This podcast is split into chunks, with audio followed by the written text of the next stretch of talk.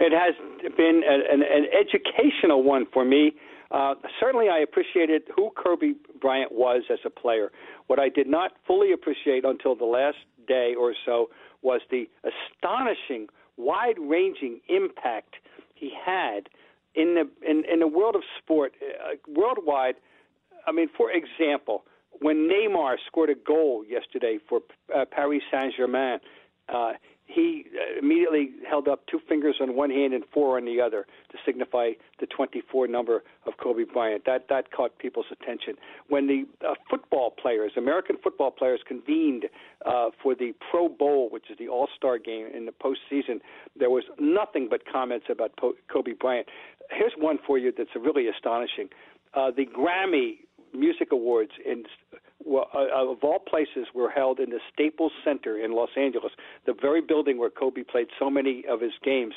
And today's headline in the New York Times art section about uh, about the uh, Grammys headline Kobe Bryant because there were tributes to Kobe Bryant in the in the Grammys last night. Uh, so it, it, it, transcends just the world of basketball. Yeah, it does, and, and sport full stop, which says a lot. Would, would you have figured that after 20 years in the game, playing hoops, that it have such an effect in the United States of America? Did you have any, any hint as to the reach that he had, Bob? I, I, I think I underplayed it. Um, we, you know, I, I know how good he was, and, and, and it's an astonishing career. Uh, but there have been other. You know, it, it, something happened here that I was not aware of. Um, what, what, what, I learned was that there's a generation for whom he was the standard. Uh, the, the the standard before him was Michael Jordan. Well, Michael Jordan retired a number of years ago, and Kobe Bryant became the standard for the next generation. LeBron James is the standard for the generation after Kobe, but Kobe was the standard. And uh, throughout the the, uh, the states, uh, men, women, basketball fans and people uh, all over uh, uh, related to him in a way that I, I really didn't fully comprehend. Now, we in Boston uh, appreciated him as a tremendous rival.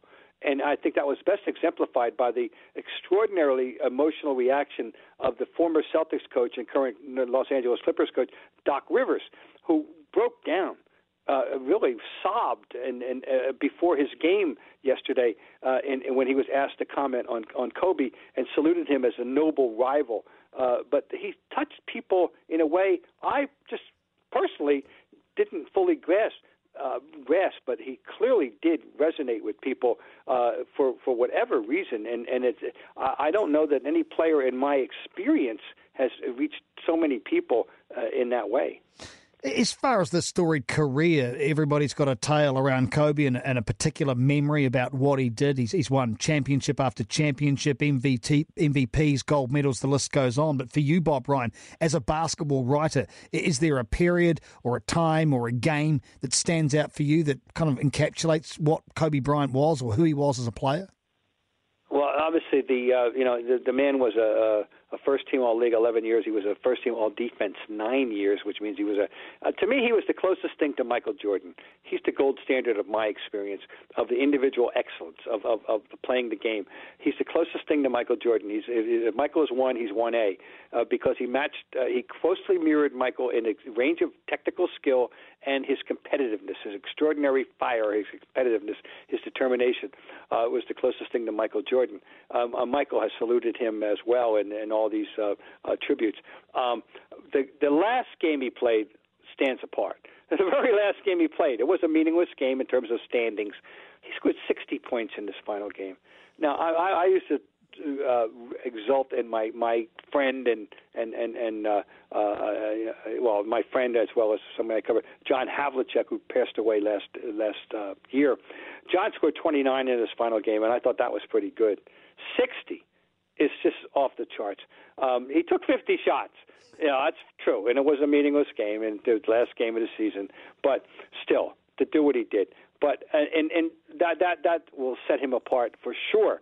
Uh, but there's a uh, there are numbers out there to indicate uh, to, to annotate, excuse me. He had the most of all players in the documented history. Now, these documents weren't kept until uh, maybe 20 or 25 years ago, and so we don't know what exactly what some of the greats of the 50s or 60s did, but I think we can assume that that they didn't match this.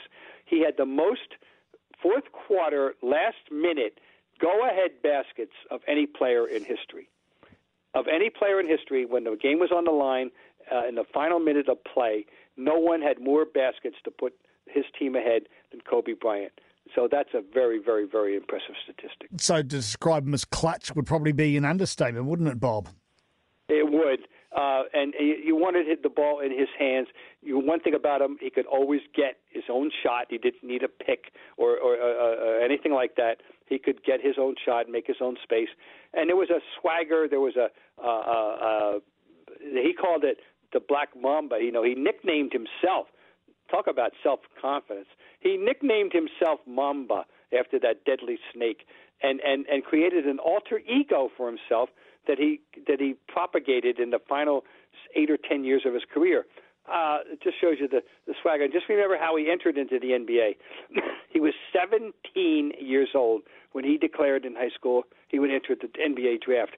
To that point, only a handful of players had tried to enter the NBA from their high school years without going to American college, and they and, and most of them had been big men. The the three most successful ones prior to him were in, uh, Moses Malone, Darryl Dawkins, and then the year before him, Kevin Garnett, all seven footers. He was the first person to say, "No, I can do this uh, without being a, a big man, a really big man." And and at his first year, um, he was kind of humbled a little bit. Uh, he didn't come. He came off the bench, and he had a, a notorious uh, experience in the playoffs. When he threw two air balls from three points in the in a playoff game. But after that, he was he became Kobe Bryant. Um, his self confidence was was extraordinary. I believe the quote was, "I'm taking my talents to the NBA." So he backed himself there at 17 years old.